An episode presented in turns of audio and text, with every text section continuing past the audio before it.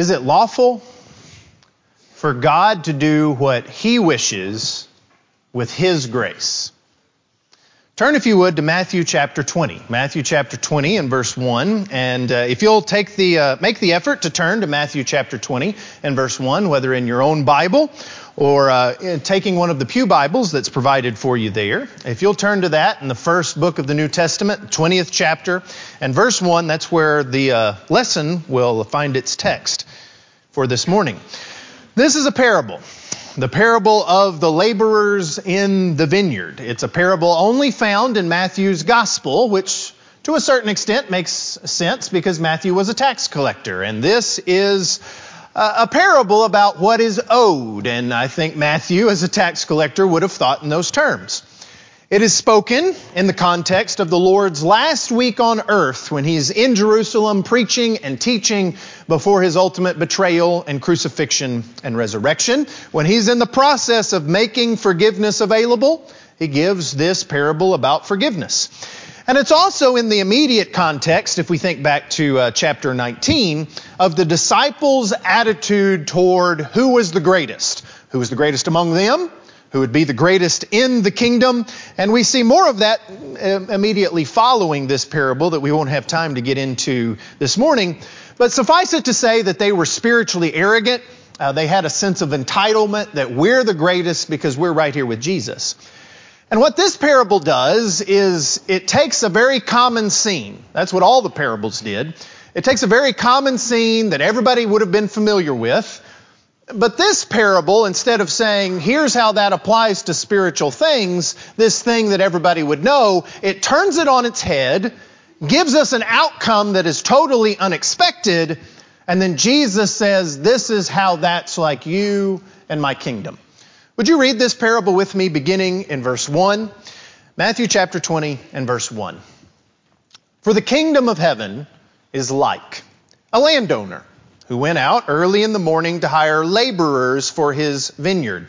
Now, when he had agreed with the laborers for a denarius a day, he sent them into his vineyard. Now, that's a very fair, very standard wage for one day's labor, a denarius. Verse 3 And he went out about the third hour and saw others standing idle in the marketplace. So in Jewish culture, the workday began at 6 a.m. That's when he agreed to these first, this first group of folks. It says, I'm going to pay you a full day's wage. He goes out three hours later, 9 a.m. He finds some other people there in the marketplace, and he's going to invite them to come and work as well. And he said to them, You also go into the vineyard, and whatever is right, I will give you. Now, who is in a better position at this point? The ones that have agreed to a denarius or the ones who say, hey, come on, work for me. And they say, well, how much are you going to pay us? Whatever is right, I'll give you. Uh, how do you think that would go for most of us if our employers came to us? Or maybe you have a really good employer. They came to us and they said, here's your salary for this year. Whatever is right, we will give you. Good luck. Now, this would have not been an uncommon thing in this day and age. Uh, when we lived up in Lindale, there was a, place on Saturday mornings you could go, the, the Lindale Public Library. And you'd go and there'd be people gathered there looking for a day's work. And you could pull up and you say, hey, I need three people today or four people today for whatever this Saturday project was. They'd come and hop in, work for you. Uh, I assume there's somewhere like that in Lufkin, though I don't know specifically where it is. This is pretty common, right? And so far, everything that's said is exactly what we would expect. Uh, I get some workers at the beginning of the day. I need a few more, so I go back a few hours later. I get a few more. But then things start to get weird. So let's keep reading verse 5. Again, he went out the sixth hour and the ninth hour and did likewise. So he goes back at noon. He goes back at 3 p.m. Verse 6, and about the 11th hour, that's 5 o'clock in the afternoon, there's only one hour of work left in this 12 hour workday. He went out and found others standing idle in the marketplace, and he said to them, Why have you been standing here idle all day? Uh, you can almost imagine him saying, Did you not hear me calling for workers this whole time? You're still standing here. What's the deal? But they said to him, Because no one hired us. And he said to them, You also go into the vineyard, and whatever is right you will receive. And so these men merely trusted that they were going to receive something from the landowner. Verse 8. So when evening had come, the owner of the vineyard said to his steward, Call the laborers and give them their wages, beginning with the last to the first. And when those came who were hired about the eleventh hour, they received each a denarius. But when the first came, they supposed that they would receive more, and they likewise received a denarius. And when they had received it, they complained against the landowner, saying, These last men have worked only one hour, and you made them equal to us who have borne the burden and the heat of the day? Now, now what was their objection? Was their objection to what they agreed upon? Was their objection to this is a fair's day's wage? Or was their objection in comparison to these other people? Imagine that the landowner had gone out and just hired them and nobody else. And at the end of the day, he gives them a denarius. Do you think they would have been upset? I think likely not. It's what they had agreed to. They were upset about his generosity toward other people. We might say his grace toward other people. That these people who merely trusted with no prearranged agreement received far more than these others who had agreed to a denarius. And so, verse 13. But he answered one of them and said, Friend, now, if you've heard my preaching any amount of time, and maybe from your own study, you know when somebody calls somebody a friend in the book of Matthew, it's not a good thing. It's being used ironically. Friend, you're not acting very friendly, we might say. Friend, I am doing you no wrong. Did you not agree with me for a denarius? Take what is yours and go your way. I wish to give this last man the same as you. Is it not lawful for me to do what I wish with my own things? Or is your eye evil because I am good? Uh, other translations say, is your eye envious because I am generous? So, Jesus makes application, verse 16. The last will be first, and the first last. For many are called, but few are chosen. This is a parable that might be applied to a number of different things regarding salvation and forgiveness. But when it gets right down to it, this is a parable about God's grace. And it hinges on the question the landowner, who is God, if we make application to this parable, it hinges on the question that God asked in verse 15 Is it not lawful for me to do what I wish with my own things? And so, our first order of business in the lesson this morning is to answer that question. Is it lawful for God to do what he wishes with his own things, including his grace? I saw three heads shake yes. Good. All right. So here's what we're going to do. We're going to try it again. This time, if you say yes to the question, thumbs up. You can do it right here if you want. If you say no to the question, thumbs down. I'm going to ask it again. Is it lawful for God to do what he wishes with his own things, including his grace? I like double thumbs up. That's good. Absolutely. Do you believe that? Well, if you do, there's some applications that we need to make. If you say yes to that question, you're ready for the rest of the lesson. You're ready to appreciate God's grace. Um, thank you for being here this morning. You've already been welcomed, but, but I want to welcome you again. We see a number of visitors with us. We're grateful for your presence. If you're here in person, you're online, we're grateful that you're here. And I personally am grateful that you're here because I'm so excited about this lesson to think about and see and perceive a little better what God's grace looks like, to appreciate God's grace. But in order to appreciate God's grace, we're going to have to do three things that we see right here in this passage. And this morning, I'm going to have one main point, so we're going to spend most of our time on the first point, and then I'm going to have a couple of secondary points to build off of that, just so nobody panics uh, when we're, you know, three quarters of the way into the first point. So to appreciate God's grace, we have to do three things from this passage. And it's all about our viewpoint, the way we view things. That's what happened with these people who came to work, right? Their viewpoint changed and with it, their attitude changed. Theirs changed for the negative. I hope ours changes for the positive. To appreciate God's grace, first of all, we have to change our viewpoint of what we think is fair what we think we deserve for the things that we do for God or in a religious context. Now, I want you to be totally honest to yourself for just a moment. You don't have to answer this question out loud. You don't even have to give me thumbs up or thumbs down. But think about this.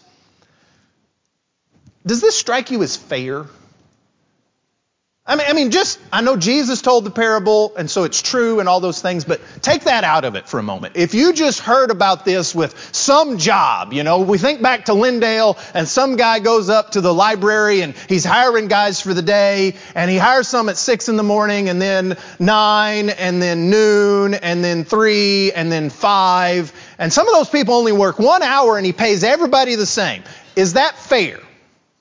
Now imagine that you're the people that he hired at 6 a.m. and you worked all day long and it's Texas and it's the heat of the day. Um, and Israel can get just as hot as Texas. And you see everybody else get paid exactly the amount you were paid for 12 hours for their one hour of work. Is that fair? Does that seem fair? Uh, doesn't seem fair to me. Maybe you could put it in these terms. Maybe you've not been a, a common laborer in that way. Maybe you have.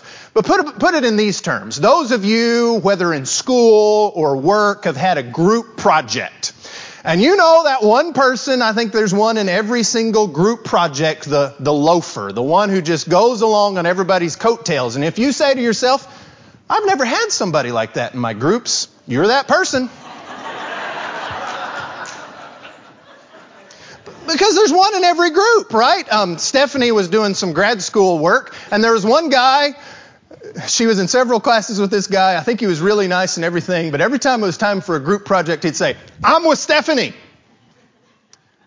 And then he would always very nicely email her at some point and say, Hey, do you want you want me to turn in our project?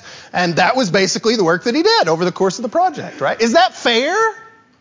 Is that fair when somebody gets the same credit with the boss gets the same credit grade on, on the project as what you did? Uh, we're not sure exactly who said this. Uh, Thomas Jefferson, maybe he borrowed it from something Plato said, but there's a, an old phrase that goes something like this Little seems more unequal than the equal treatment of unequals. It just doesn't seem fair that people do different amounts of work if they are to receive the same prize at the end. But that, beloved, is where our viewpoint is wrong. We are all equals when it comes to God's grace. We are all sinners in need of grace. We are not workers getting or earning what we deserve. Who do you think of yourself as in this parable? If you're like me, you probably think about your one, you're, you're one of those that was hired at the beginning. I'm, I'm a hard worker. I would jump at the opportunity to work. I was taught how to work. I'm one of those guys. But the closer we can get to these people who were hired at the 11th hour, the more clearly we are seeing our predicament in sin. And the more clearly we are able to see God's grace toward us.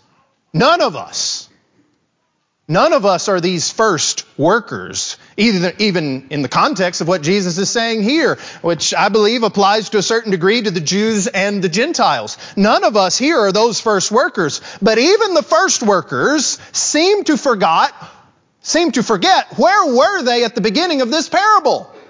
They were unemployed.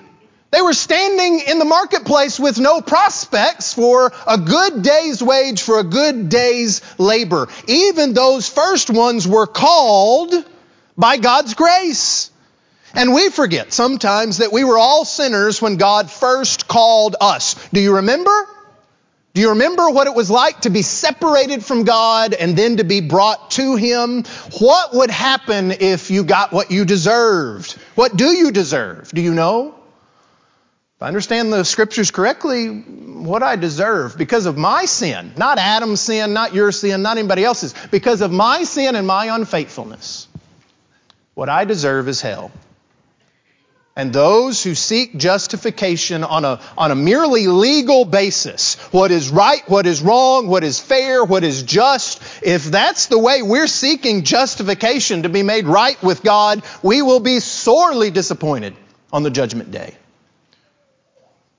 Robert Capon said, If the world could have been saved by good bookkeeping, it would have been saved by Moses, not by Jesus. And if we want justice, if we want what is fair, then we will get hell. Philip Yancey uh, says of this parable in his book on grace, which sadly I, I can't recommend the whole book. Uh, I think I agreed with about 20% of what he said before this quote I'm about to read. Uh, he has some very good books on suffering and prayer and so forth, and I enjoy him as an author. But what he says here about this parable I thought really resonated as truth. He says, in regard to this parable, Jesus' story makes no economic sense. And that was his intent. He was giving us a parable about grace, which cannot be calculated like a day's wage. We like to think of ourselves as responsible workers. And the employer's strange behavior baffles us as it did its original hearers. But we risk miss- missing the story's point that God dispenses gifts, not wages. None of us gets paid according to merit, for none of us comes close to satisfying God's requirements for a perfect life. If paid on the basis of fairness, he says, we would all end up in hell. And this is what the scriptures teach. This is exactly what the apostle Paul was trying to get across in the book of Romans. If you mark your spot there in Matthew chapter 20, turn to Romans chapter 3 if you would for just a moment. Romans chapter 3. Romans chapter 3. Chapter 1 talks about primarily the Gentiles who had turned their back on God. Though they could see God in the creation, they, they weren't grateful. They weren't graceful. They, they didn't see God, though he could be clearly seen. And then in chapter 2, he, he turns to the Jews and says, Don't think you're any better. In some ways, you're in a worse spot because you should know God, and yet you still are turning your back on God. So in chapter 3, he's going to make application to everybody. And so notice just a few verses with me, beginning there in verse 10. As it is written, there is none righteous, no, not one. Continuing to quote uh, from the Old Testament in verse 12. They have all turned aside and have together become, become unprofitable. There is none who does good, no, not one. And that doesn't mean that there aren't people who occasionally do what's good. Raise your hand if you've ever done something good. Okay, if you aren't raising your hand, you need to get on that, right? Everybody does something good from time to time, right? But nobody, with one exception, only does good. Always does good. And so there is none righteous, no, not one. Drop down to verse 19 where he makes application and, and go back and read verses 10 through 18 sometime. He gets pretty extreme about that. Now we know that whatever the law says, the law of Moses says, it says to those who are under the law that every mouth may be stopped and all the world may become guilty before God, so that we might see our predicament. Therefore, by the deeds of the law, no flesh will be justified in his sight, for by the law is the knowledge of sin. I know what sin is. I'm able to identify sin, and I'm able to acknowledge that I am a sinner because of those things. Verse 21. But now, under the covenant of Christ, the righteousness of God apart from the law is revealed, being witnessed by the law and the prophets. The law and the prophets were looking forward to this day even the righteousness of God through faith in Jesus Christ, to all and on all who believe. For there is no difference, Jew or Gentile, those people then and us now. There is no difference, verse 23, for all have sinned and fall short of the glory of God. Being justified freely by His grace through the redemption that is in Christ Jesus, whom God set forth as a propitiation by His blood through faith to demonstrate his righteousness because in his forbearance God had passed over the sins that were previously committed. To demonstrate at the present time his righteousness, that he might be two things just and the justifier of the one who has faith in Jesus. And so it is because of Jesus' sacrifice that God can still be just, and yet you can be justified and go to heaven instead of hell. And there's a great contrast in talking about boasting under the law and Abraham that, that he continues to talk about. But let's just jump down to the conclusion of those things in chapter 4 and verse 4. Now, to him who works, Romans 4 4, now to him who works, the wages are not counted as grace but as debt. Uh, English Standard Version, says, as his due, as what is owed to you. And so the overall message of these verses is crystal clear.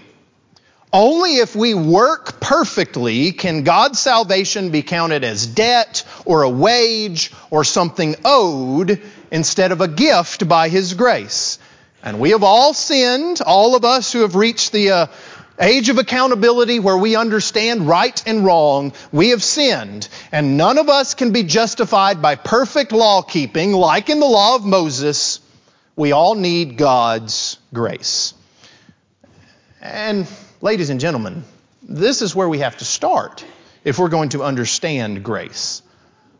I, in my sin, before coming to Christ, I was in the same situation as all all other sinners. All other sinners, no matter how good or bad I might perceive them to be. I'm not better. I'm not more deserving. I am a sinner who is saved by grace. To drive the point home, let's look at one more passage Ephesians chapter 2. Ephesians chapter 1, uh, as you know, is one of my favorite passages, and I've preached from that chapter a great deal over the last 12 years that I've been here. Um, but after a chapter on grace and inheritance and what God has done and continues to do and what we need to see to appreciate those things, in chapter 2 and verse 1, Paul turns extremely negative, from extremely positive to extremely negative. And he says, And you, Maybe your translation says, He made alive. You see how that's in italics? That's not in the original text. They're trying to jump ahead and tell you what God's going to do. That's not what Paul did. Paul just said, And you who were dead in trespasses and sins, in which you once walked according to the course of this world, according to the prince of the power of the air, the spirit who now works in the sons of disobedience. Well, who are you talking about, Paul? Who's the you? Well, among whom also we all once conducted ourselves in the lust of the flesh, fulfilling the desires of the flesh and of the mind, and were by nature, as that word is used here, it's talking about our habitual practice. This is what you did. This is the way you lived. We were by nature children of wrath, just as the others. To see God's grace, you got to see that that you outside of Christ are dead in trespasses and sins. I'm not going to leave you there. Verse 4. But God, who is rich in mercy, because of his great love with which he loved us, even when we were dead in trespasses, made us alive together with Christ. By grace, you have been saved. And it's hard for me to stop reading there, but that's the point that I'm trying to get across this morning. And just because I came to my senses faster than some others, even some who have not yet come to their senses yet, doesn't mean that I don't need the same mercy and grace as them. Turn back to Matthew chapter 20. Notice there in verse 14. I wish this is God speaking as the landowner. I wish to give this last man the same as yours. We have to see God's grace. And when it is all said and done, every worker got what, what he needed, what, what God wanted to give. And we might be jealous of someone who is paid the same as us for doing much, much less. But what if the payment was bigger to both of us? So put yourself in that same situation. You know, you're a common laborer and somebody hires you for the day and at 6 a.m., you know, you go and you start working and you're working in the heat of the day and you work all day long. And as the day goes, some other people trickle in. And in fact, some people come at 5 o'clock. And there at 6 o'clock, you've agreed to a, a common day's wage. And at the end of the day, the landowner comes and he gives the person in front of you $250 million. And then he turns to you and he says, Here, here is your $250 million. Do you think you would say in that moment, That is, that is so unfair? I can't believe he's only worked one hour. He got $250 million too. Or would you be high fiving that guy? We both got so much more than we deserve. Amen? That's God's grace. We are all getting so much more than what we deserve. That's salvation in Jesus Christ, if we can see it. Far more than a fair wage for what we have done, it is a gift that has to be free because it can't be bought. Such is its incredible, incalculable value. It is worth far more than any payment that we could make. And the only way we could stand before God justified without grace is if we lived perfectly. And only Christ Himself was able to do that. God, our God, my God, is a God who loves to give good gifts. That's the God of the Old and New Testaments. And we need to focus on the grace that He has given us that we don't deserve much more and far less on what others get or might get that we don't think they deserve. Now, that's the main point of our lesson.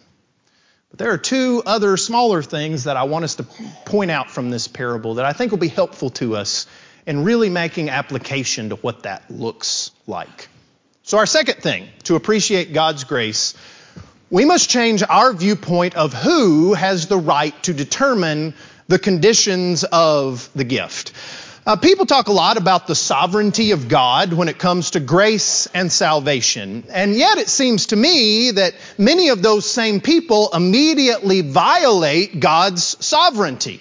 People say God is absolutely sovereign. And, I agree if we define that in the correct biblical way, that God is sovereign, that God is the one who decides all things, that God has the right to choose how things are going to be done in all things because he's creator, because he has all power and authority and dominion and might and any other word you want to add to that.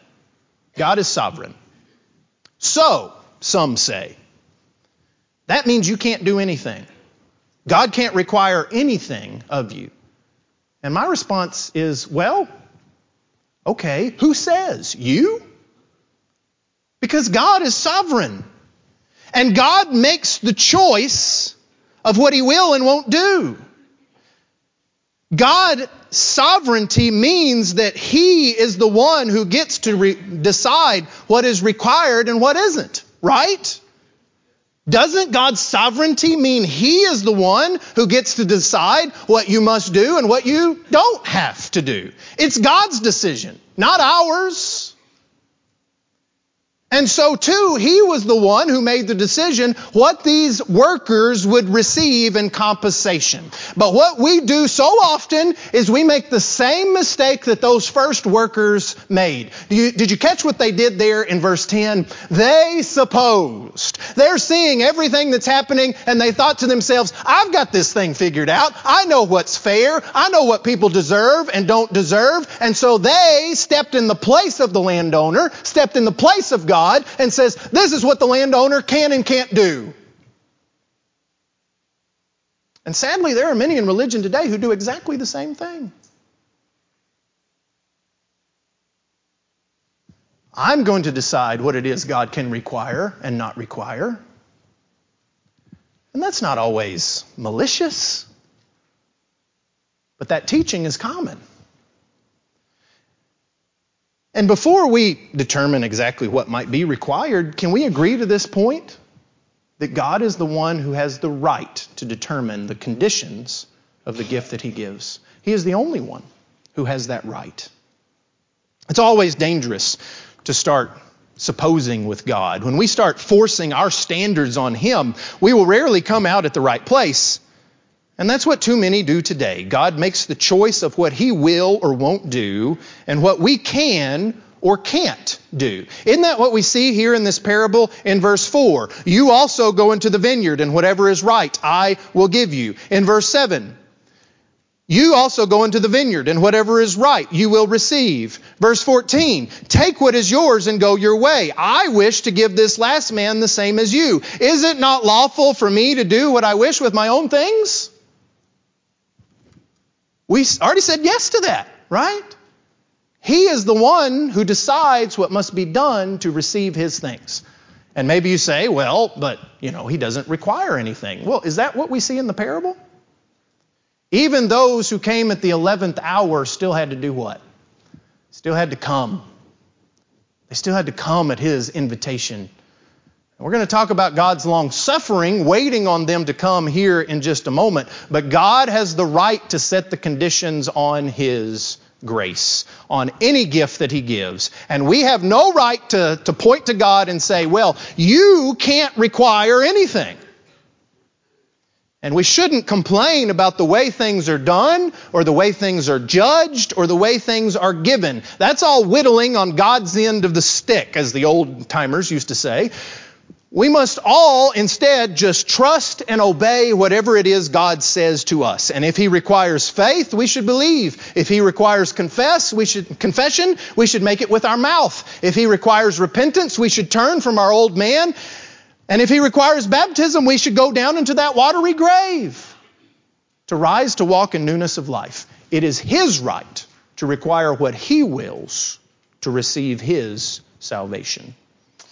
And then finally, number three, to appreciate God's grace, we should change our viewpoint of what we want for others to make that viewpoint more like God.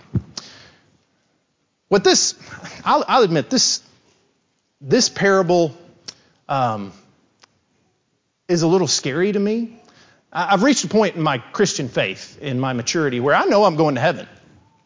Uh, and I don't mean that in an arrogant sort of way. I just read First John, and he says that you need to have boldness and you need to know you're going to heaven. And then he lists the reasons why. And I say, well, I'm trying to walk in the light as he is in the light. I, I, love the truth and I love my brethren and I'm trying to live that as best as I can. And then when I fall short, I go to God in confession and repentance. And he promises me, as a child of God, he promises me that he will cleanse me of all sin and all unrighteousness. I know I'm going to heaven. Amen. But this parable is one of the few in the Bible that still scares me a little bit. Because there will be some who come close to forfeiting eternal life because of spiritual pride. Isn't that what happened with these workers at the beginning? Look there in verse 14. Take what is yours and go your way. What does that imply? That implies that they were arguing so much that they, they were on the verge of not even taking what it was that they were promised. If you're going to be this unfair, I'm not even going to take what it is you're offering. And maybe some fall into that same trap. And we say, that can't be. Really? But it is pride when we believe that we can be forgiven because we aren't that bad, but then they, whoever they are, whether that's Jonah with the city of Nineveh, as we talked about this morning, whether they is all those sinful people we see out there in the world. If we believe we can be forgiven because we're not that bad, but they can't because they're too bad, we may find ourselves on the day of judgment seeing them be saved and us not. Especially when it comes to those who have sinned against us. And I don't say that lightly because I know that's the sin that hurts the most. And especially when it's someone that we view as a, a vile sinner instead of just a regular old sinner. You know, it's not those regular old sins that we all commit. No, it's these gross sins. It's these horrible sins. It's these sins that have intense and devastating consequences. And yet, and yet, as long as there is breath in their body, God gives them the opportunity to repent. I want everyone to be saved. Try that, try that statement on for size. Let it roll around in your mouth a little bit. In fact, you always get yourself in trouble when you do things like this, but will you say it with me? If, if you're willing, will you say it with me? I want everyone to be saved. Is that true? Like everyone? Everyone? 1 Timothy chapter 2 and verse 4 says of our God, God desires all, all men, all men to be saved and come to a knowledge of the truth. But if we question the long suffering of God toward those who have sinned more than us or have worked less than us, we might be tempted to give up our own salvation rather than accept that they can be saved too. But we need to remember in those moments, however badly they maybe have sinned against us, it is really God who they have most sinned against, and yet we take it so personally sometimes, don't we? Uh, yesterday, both my girls played ball games, and during Brooklyn's basketball game at 9 o'clock yesterday morning, uh, there was one play. You know me. You know how quiet I am at these games. I never say anything. If you don't know me, you know that's not true. Um, well, there was one occasion where our team is throwing it in, and this little girl has the ball above her head, and she's looking for somebody to throw it into. And the girl who's guarding the inbounds pass, who is actually a girl I know and love, she's just sweet as she can be, but she's also very aggressive. I think partly because I taught her that last year. Well, this girl on our team's trying to throw the ball in, and she'd had enough of it. And so she's jumping around, jumping. Finally, she steps over the line, takes the ball away from her, and starts dribbling the other way. And she goes down and scores a basket and the ref calls nothing. and so, a couple times, once, twice, three, not very loud or long, I yelled at the ref. Like you, you can't do that. She, she's out of bounds. You, you got to take the points off the board. And yet I see the girl who's throwing it in, who got the ball taken away from her, and she's like skipping down the other end, you know. And And as irate as I was, I was indignant, you know. It was hard to stay that way for very long when the girl who was actually sinned against, she'd already forgotten. She'd already moved on. If God has forgiven, don't misunderstand me. There are consequences, sure, ramifications to sin. But if God has forgiven, He was the one who was sinned against the most. He was the one who sent his son for that sin. And so if God can forgive, let us leave it in his hands. Let us let God, to go with point two, decide what is required for forgiveness. And I can accept, I can even rejoice in his perfect judgment on the matter. Why? Because God's grace is motivated by his love and by his anxiety for his laborers, his children, by his long suffering toward all people, five times God goes back to the marketplace seeking those who were idle, seeking those who didn't come the first four times. And that includes me, and that includes you.